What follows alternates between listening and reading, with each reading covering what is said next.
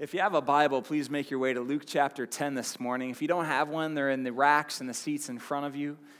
Uh, we've been working through this gospel, picking up different passages to talk about the church's values. And so we're looking forward to uh, Luke 10 this morning. And uh, if you don't have a Bible, uh, again, we kind of cheat and put all the scriptures up on the screen for you, but it's always best if you're just able to see it for yourself and truly read it there and I've kind of always been told, and I truly believe this, that, that when we hear the Word of God preached, it ought to show us how to study the Bible. And so it shows us how to actually learn how to read the scriptures, interpret the scriptures, and understand what God is saying ourselves. And so today we're going to be in Luke chapter 10, a very, very well known story. And I'll begin reading in verse 30. So let's go ahead and turn there, and I'll pick up the words of Luke.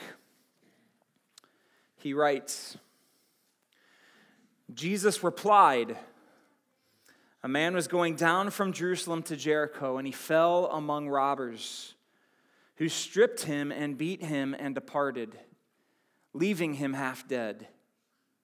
Now, by chance, a priest was going down that road, and when he saw him, he passed by on the other side. So, likewise, a Levite, when he came to the place and saw him, passed by on the other side. But a Samaritan, as he journeyed, came to where he was, and when he saw him, he had compassion.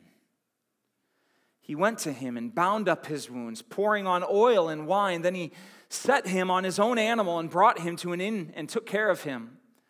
And the next day he took out two denarii and gave them to the innkeeper, saying, Take care of him, and whatever more you spend, I will repay when I come back. Now, which of these three do you think proved to be a neighbor to the man who fell among the robbers? He said, The one who showed him mercy. And Jesus said to him, You go and do likewise.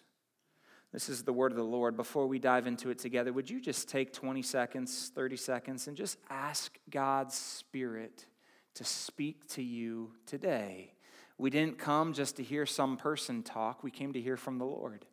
And that's what His Word can do for us. So, would you just take some time and ask the Lord to speak to your heart, and then I'll do the same.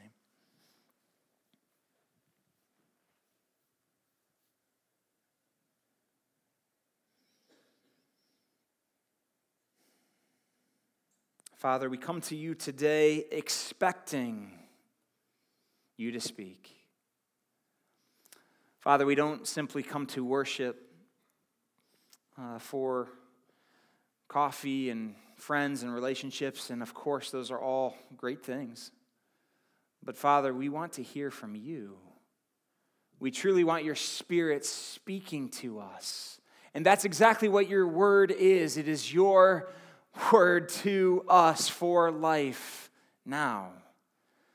So, Father, I pray that you would remove distractions this morning and that your truth might be made known to your people for the sake of the gospel. We pray these things in Jesus' name. Amen. What is it that you find hardest, or let me start that over. Who is it that you find hardest to love and demonstrate compassion to? Who is it that you find hardest to demonstrate love and compassion to? A person, a group, family member, who is it that you find hardest to love and demonstrate compassion to? Maybe this person doesn't believe what you believe. Maybe they don't live for what you think is worth living for. Maybe this group of people finds no joy in the very things you find joy in. Maybe they love the things that you find repulsive. Maybe what you call sin, they call beauty. What they call truth, you call deception. What you call righteousness, they call hatred. How hard is it to extend compassion to people who you are angered by, frustrated by, even repulsed by? One of the amazing things about Jesus Christ is that Jesus offered love through compassion to all people, everyone. Without distinction, all people were recipients of his loving compassion to the educated and the ignorant, to the simple minded and the deep thinkers, to the marginalized and the outcast, to the kings and queens and the impoverished and the desperate, to the smelly, the diseased, and the broken, the athletes, the celebrities, the stars, the forgotten, and the nobodies. It was all the same. If you ask non Christians what they love about Jesus, this is often one of the things that they would bring up. They may not like Christianity as a religion. They might not like Jesus Christ when he's claimed to be the Son of God or the only way to heaven or that salvation is only found through him. But if you ask them what is one thing they like about Jesus, they will say, Well, I love that Jesus, the person, loved people. The most obvious way he demonstrated that love was through extending radical compassion to everyone through his crucifixion. But when you study his life, he seemed to have a special awareness and a special compassion for those who understood they needed help. Towards people, men, women, children, who knew they needed his compassion. Who is it that you find hardest to love and demonstrate compassion to?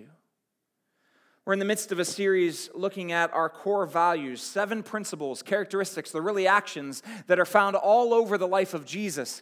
And we want these same values to be found all over the life of our church family as well. So we started with We Are Family. That's really where it starts, that the scriptures is the story of God bringing together a spiritual family. And then we moved into some of the other values, but that first one's the one it's really all built upon. So we talked about work hard, play hard, live to serve. And today, radical compassion for people. Here's the idea radical compassion compels us past our comforts. Radical compassion compels us, drives us, motivates us to move past, beyond our comforts. And through this story, Jesus shares with us three ways to live a life of compassion. But before we get to that, which will really be the second half, we first have to spend some time understanding why Jesus shared this story to begin with. Why is the story of the Good Samaritan in the Bible at all? Because compassion here, see, is essential to our faith, but our faith involves more than simply compassion. And Luke tells us that this conversation that Jesus gave with this lawyer that we'll find out, this was part of a conversation as Jesus was slowly moving, slowly progressing towards Jerusalem for the last time. This is the lead up to his death. And so, before we get into the story that will show us three ways to live a life of compassion, we need to understand why Jesus shared the story in the first place. Look at verse 25.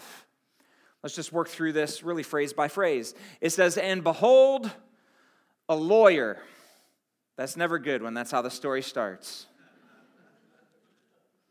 See, in those days, a lawyer meant a theologian.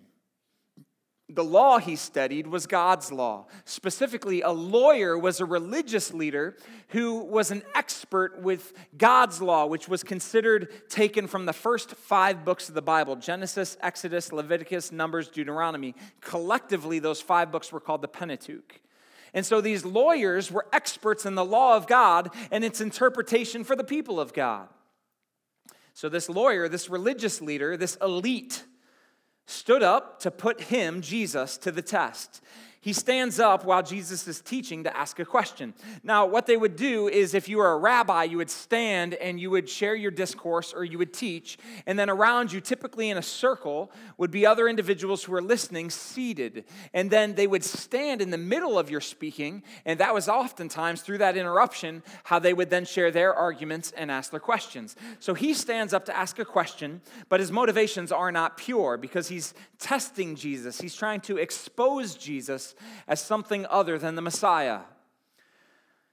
The last part of the verse says, Teacher, this was the question he asked What shall I do to inherit eternal life?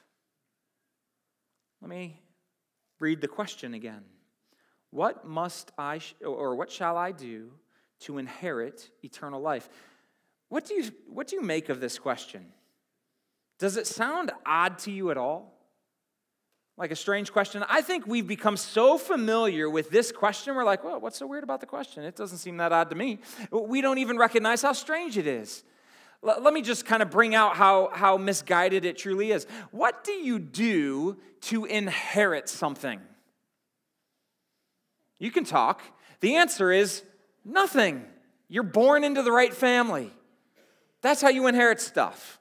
You're born into the right family, maybe you maintain relationship. But he asks, notice what he asks here. What must I do to inherit eternal life? Normally, when you inherit something, you don't do anything. His question exposes his misconceptions about inheritance. His question exposes his misconceptions about the grace of God. He's basically saying, Jesus, what must I do? What works must I do? What things must I check off my list? What actions must I do in life so that I will inherit eternal life? What must I do? What must I do? So, salvation, according to this lawyer, is up to whom? Himself.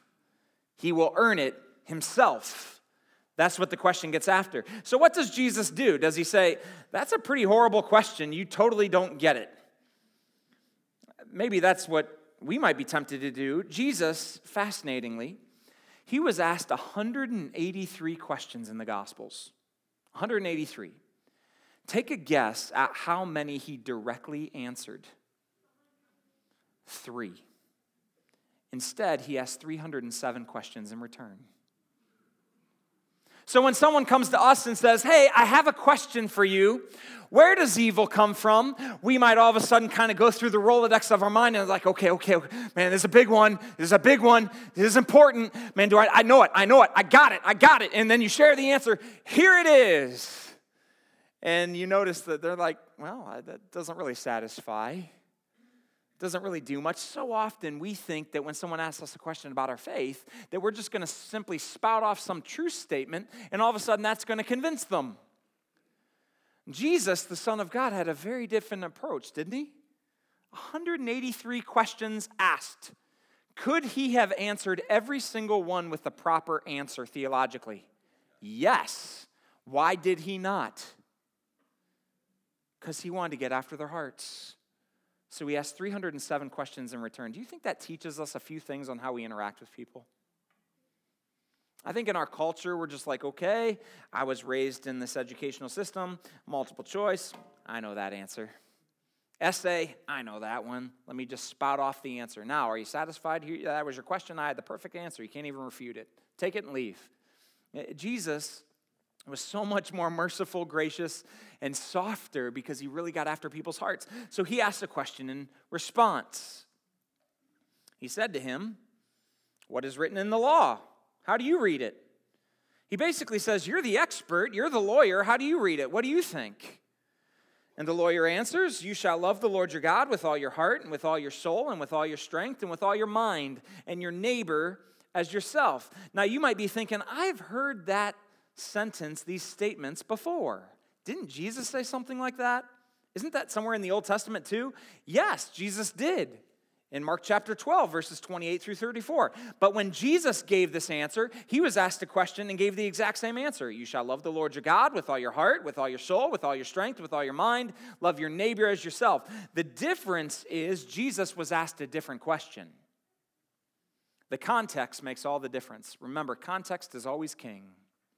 In Mark 12, Jesus is asked, What's the greatest commandment in the law? So he weaves together two Old Testament passages Deuteronomy 6 5, love God, Leviticus 19 18, love your neighbor. Jesus wasn't answering in Mark 12 the question about inheriting eternal life. He was answering a question about the greatest commandment. But the lawyer here takes it further. He believes the way you inherit eternal life is by loving God with all of your heart, soul, mind, strength, and loving your neighbor as yourself. So, what does Jesus say to him in response to his answer? You have answered correctly, verse 28. But there's more going on here than just that straight answer, isn't there? He says, Do this and you will live.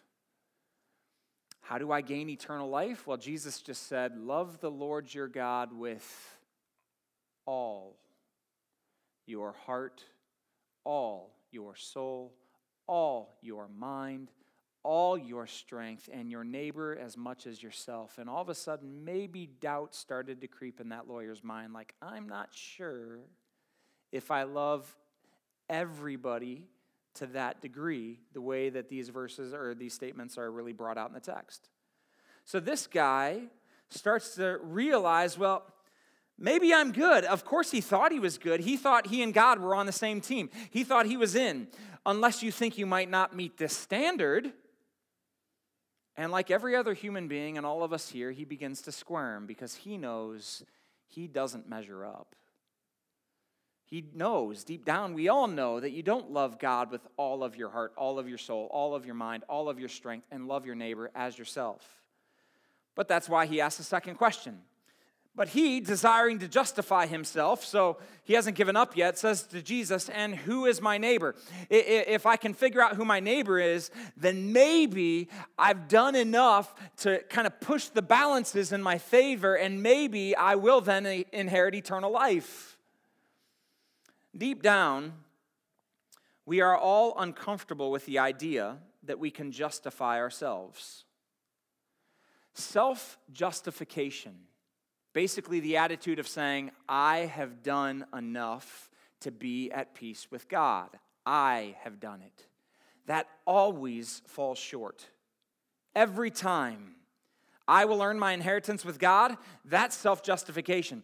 But here's the thing, friends you can either buy into self justification or God's justification through Christ, but you cannot have both. You cannot have both. You can either buy into the fact that you will have a good relationship with God by the work that you do, or you will buy into the fact that you will have a good relationship with God because of what Jesus has done. But you cannot believe both. The gospel doesn't allow it. So Jesus confronts him with this question Which do you choose? Do you think you do it all? Or do you think I've done it for you? Or the Messiah will do it for you? And now we get into the second question. He says, Well, who is my neighbor? So, our story of compassion, here's the point. Our story of compassion is set within the framework of a broader discussion talking about salvation.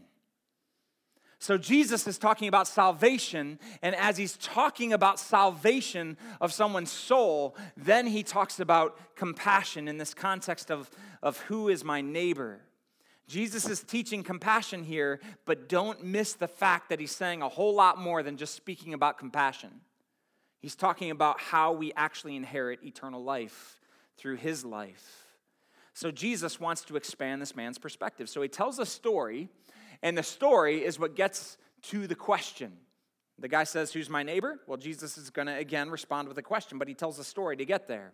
Here's the story A man was going down from Jerusalem to Jericho, and he fell among robbers who stripped him and beat him and departed, leaving him half dead. So you have this picture of a man going down from Jerusalem to Jericho. It was a 17 mile trip through rugged terrain, downhill most of the way. As you moved from 20 500 feet above sea level to about 800 below. The area was uninhabited, without much vegetation. It was carved through limestone cliffs. Now, the road was known for bandits that would hide behind the cliffs and rob people. It was so famous for this that people traveling from Jericho up to Jerusalem, climbing back up, they, they called it the ascent, the climb up, the pathway up, the ascent of blood was its nickname. That's how dangerous the road was. So Jesus said, A man is robbed, beaten, and stripped. He's naked and unconscious by the side of the road. And at this point in history, we need to remember also that society is highly structured. So different groups could be identified by their language, by their clothing, by their accents. So, for example, the priests of the Jewish people often spoke Hebrew. The peasants in the south mostly spoke Aramaic. The people along the coasts, some of them still spoke ancient Phoenician. Up in the north in Galilee, where Jesus grew up, they spoke Greek. If you were a Roman uh, emissary or an official, you spoke Latin. Now, most of them were bilingual, but people knew where you came from based on your language and your accent. And if that didn't give it away, which it usually always would, then your clothing certainly would. The priests dressed in a certain way. Those who had a lot of means and were wealthy, they dressed a certain way. The peasants, they dressed a certain way. Just by looking at someone's clothing, you knew exactly where they were in the societal structure. What's the point of all of that? The man who is unconscious here, other than assuming he's a Jewish man, he's without clothing, so no one could tell what type of person he was. He was unconscious, so he couldn't speak, so they had no idea where he came from. So this is a complete stranger. What happens? Well, this complete stranger, now by chance a priest was going down that road, and when he saw this man, he passed by on the other side, and so likewise a Levite. When he came to the place and saw him, passed on the other side. But a Samaritan, as he journeyed, came to where he was, and when he saw him, he had compassion. Now, you can imagine the justification from the priest and the Levite. The Levite's like a junior priest. If he if this man along the side of the road were in priestly clothes, maybe they would have helped. If he was clearly a wealthy man, a man of means, maybe they would have helped. Maybe they thought he might not live that long, so what's the use? Maybe uh, he wanted to follow the law. Maybe that's what the priest and the Levite wanted to do. This is probably most likely the case. This might have been certainly what Jesus might have been picking up on, that they wanted to follow the law. And that meant that if they were to come in contact with something that was dead, that would make them ceremonially unclean in the temple. What that meant was if you're a priest, your job is to do the work in the temple, but if you touch something that's dead, now you've got to go through a cleansing process and you can't do your job. So maybe they just didn't want to be ceremonially unclean. They wanted to do their job. Maybe they thought they would have to pay for a burial, which would have put his finances in a bind. Maybe the thieves who beat this guy up are still right around the corner, just waiting for you. So, what's the natural thought? Better get out of here fast. In the late 1920s, this is a true story, in the state of Massachusetts, a very interesting case was brought before the court that created a great deal of public tension.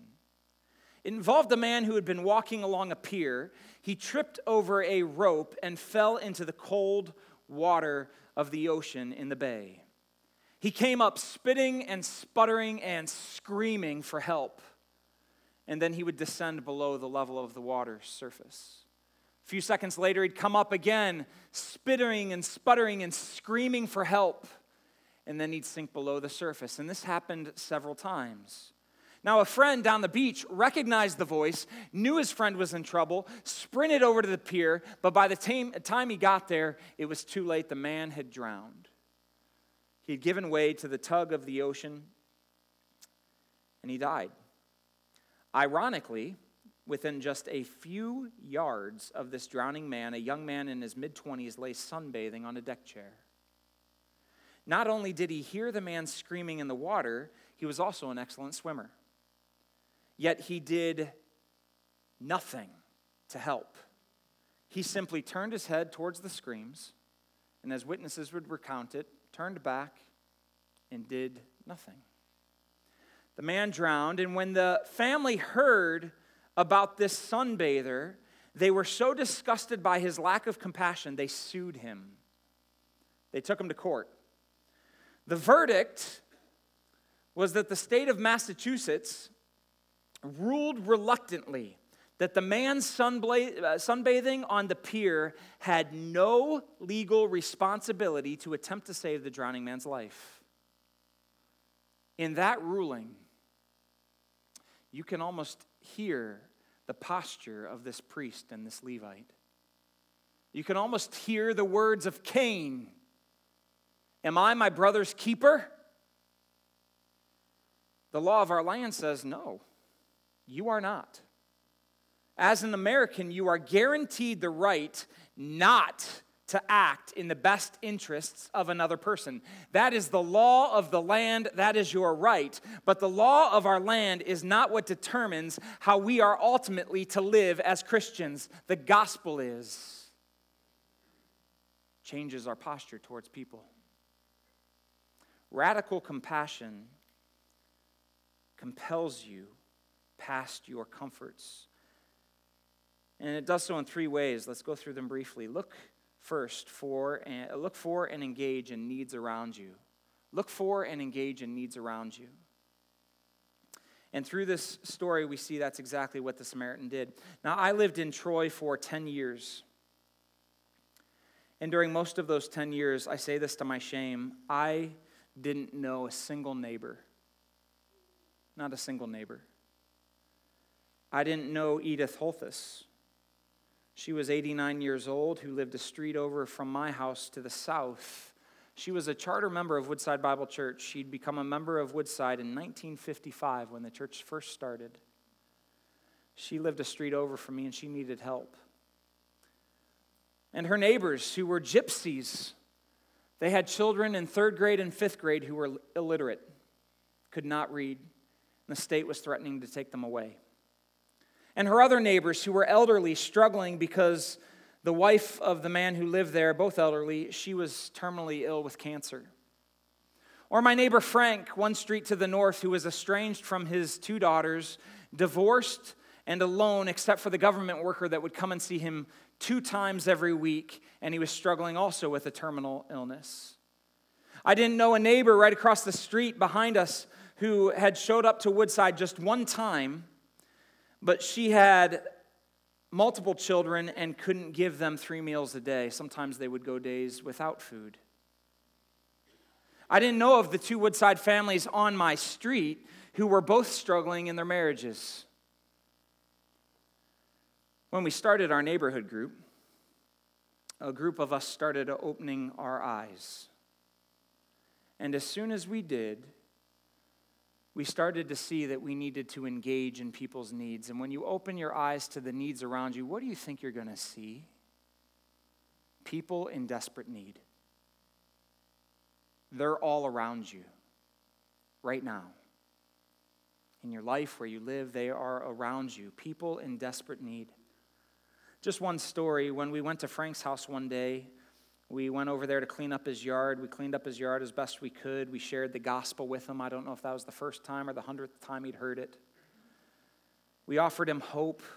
We offered him the message of Christ. A few weeks later, we wrote him a letter and told him we were praying for him, and we gave him a little bit of money just to encourage him. A week after we sent that letter, he died. I knew Frank for one month the last month of his life. And I'm grateful for that month. But what about the previous 10 years? Are you looking for and engaging with the needs of people around you? And the best way to do it is, is in community with other believers. In verse 34, Jesus says through the story, he went to him. The Samaritan went to him. What did he do? He bound up his wounds, pouring on oil and wine. Then he set, on his, he set him on his own animal and took him to an inn and took care of him. And the next day he took out two denarii, gave them to the innkeeper, saying, Take care of him, and whatever more you spend, I will repay you when I come back.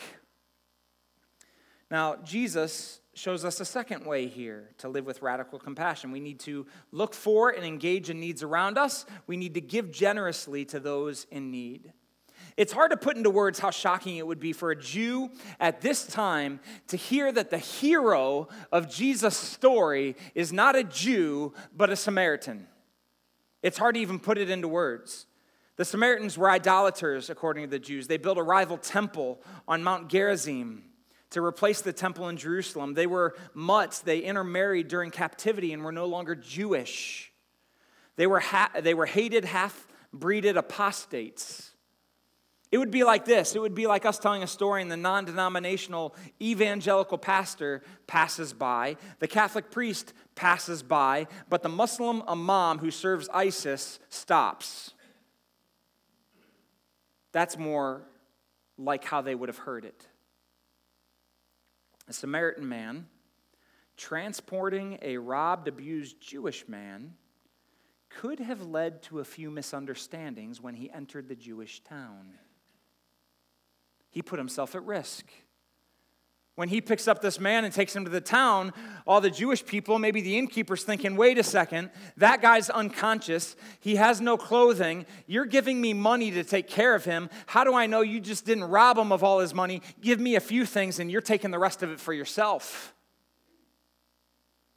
Uh, there had to be potential for misunderstandings. He put himself at risk by taking this generous posture with this stranger. Mixing together oil and wine was kind of like a first century uh, first aid kit wine to clean the wounds and oil to soothe them, and then wrapping to, wrappings to keep the wounds clean. Then he puts the stranger in his own, on his own animal. He walks and he takes him to the inn to recover. Uh, this would have been some kind of hostel that had food, a place to sleep, a place to keep your animals.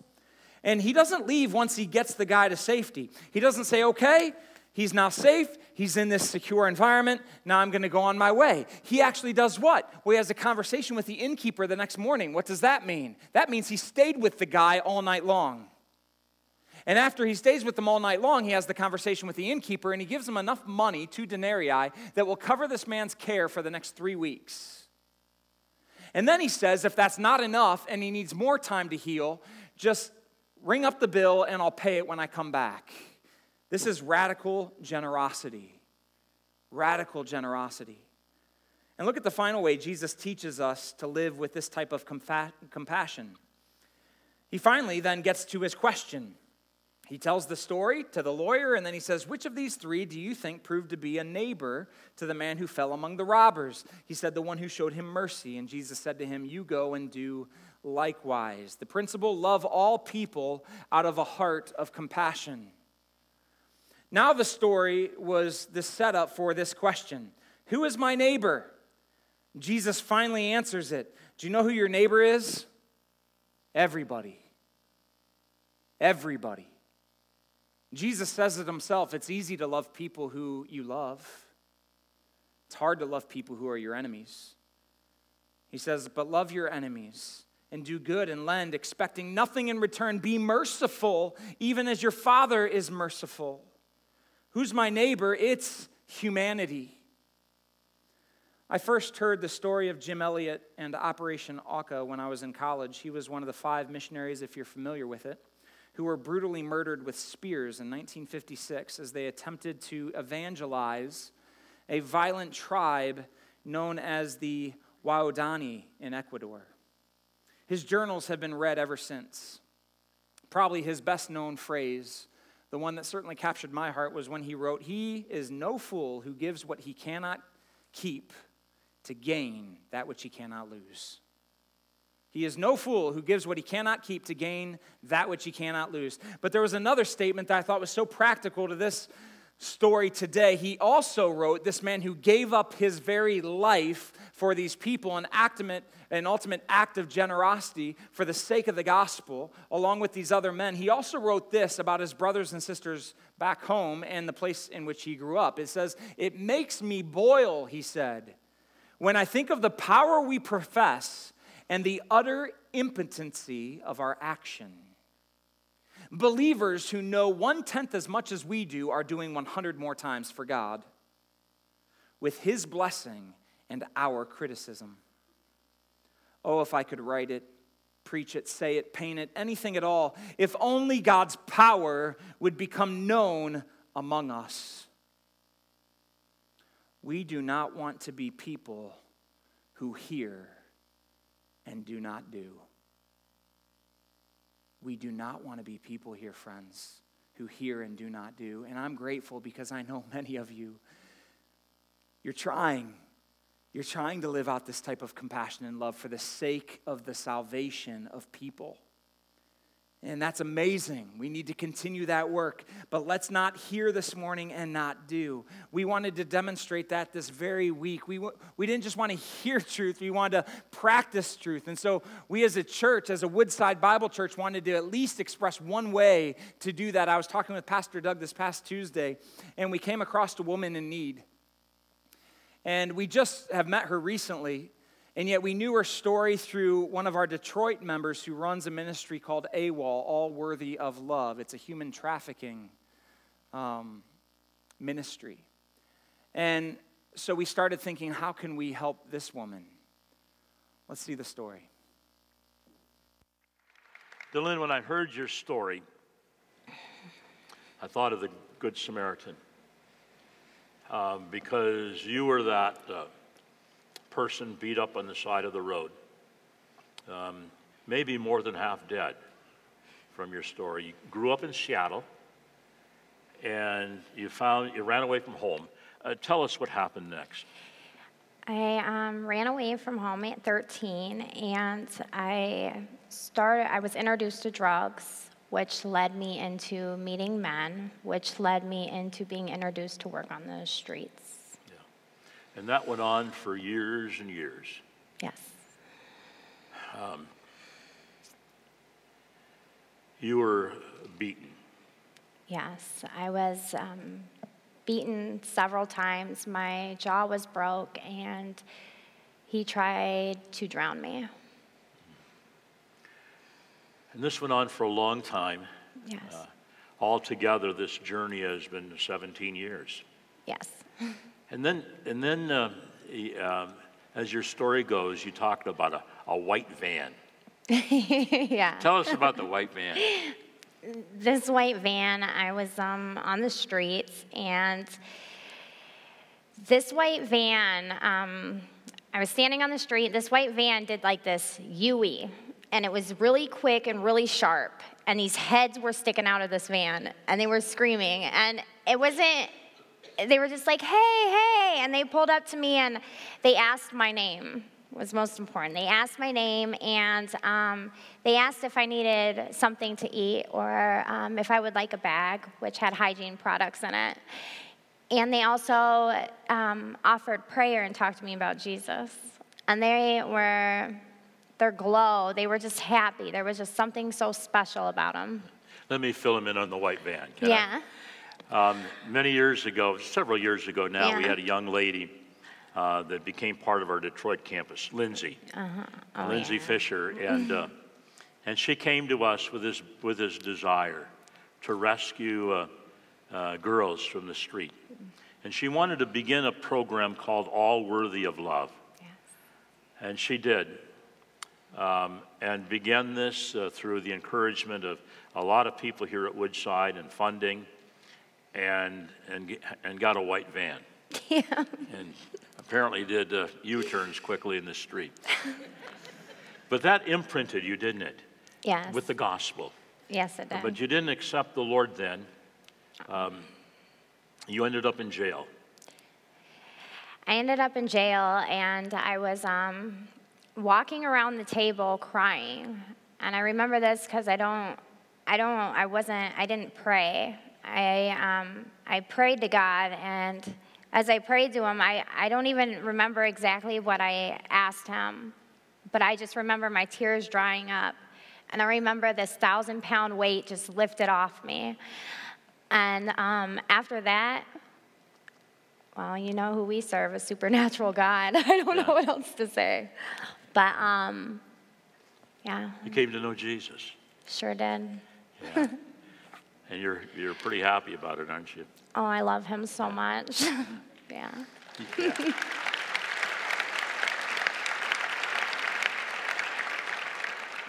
you were sharing with me earlier your favorite passage of scripture. Can yeah. you read that to us? Mm-hmm. It's Isaiah 43, um, it's 1 through 3. And it says, But now this is what the Lord says He created you, Jacob. He who formed you, Israel. Do not fear, for I have redeemed you. I have summoned you by name. You are mine.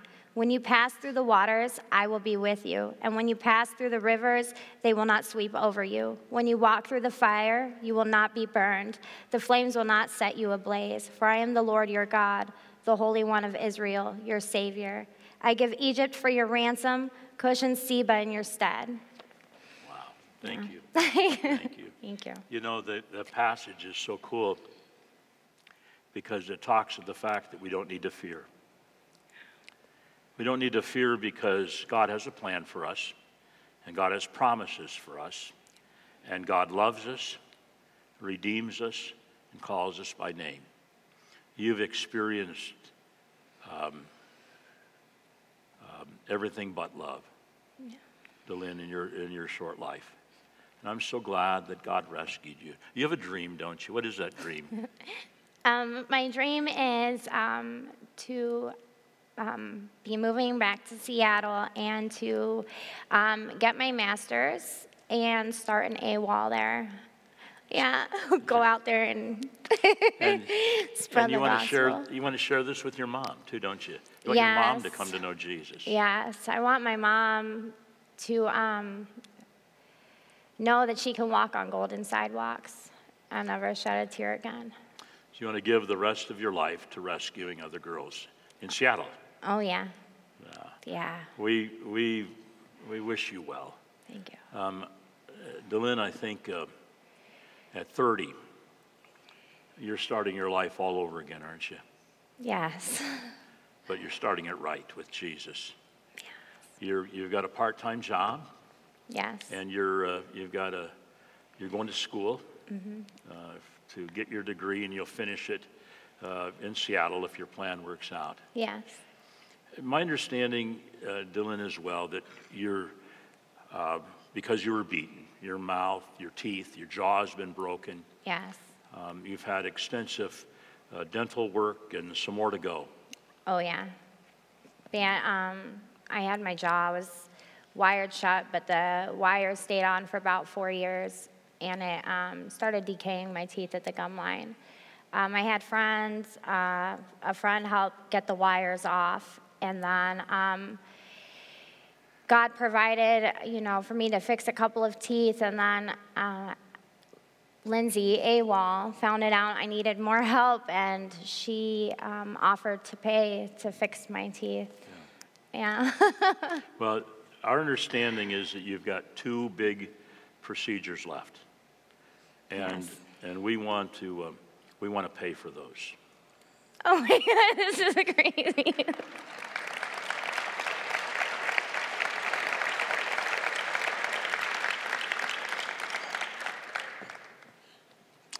Uh, we also understand that you don't, you don't have a car to get you to school or to work. Yes.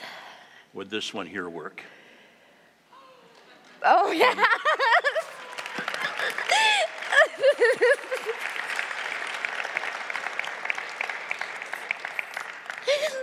I don't even know what to do. I don't even know. It's like, pinch me, is this real? I don't know. yeah. God loves you. Thank you. and so do we.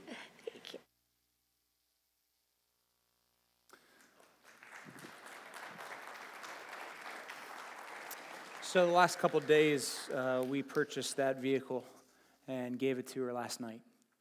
And we'd like to cover those dental bills for her. And I know that across, there's probably three or four of the campuses that knew the story, uh, us and a few others. And I know that uh, these costs probably are being taken care of very quickly. But the point is that uh, we want to demonstrate our compassion, not just be hearers of the word, but doers. And so if you'd like to help pay for her dental bills and for that vehicle for her, we have baskets uh, on your way out today. You could drop some money in there, no pressure. Uh, anything that's raised above and beyond the, the bills for fixing her teeth, as well as her vehicle, we're going to give to AWOL all worthy of love, to uh, our member from Detroit who's fighting human trafficking in the city. And that's one of the ministries that we partner with across our locations. And it's interesting because the ministry is down in Detroit, but the girls who are taken are typically from the suburbs, from our neck of the woods. And so we're all in this together. And yet, even dropping off a few dollars, uh, the point isn't that we're just like, okay, we've done our good thing. Jesus calls us to a life of compassion. But never separate that compassion from the broader discussion, and that is salvation for people's souls.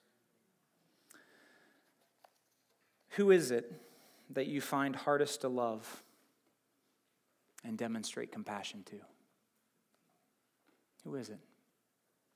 Radical compassion compels you past your comforts.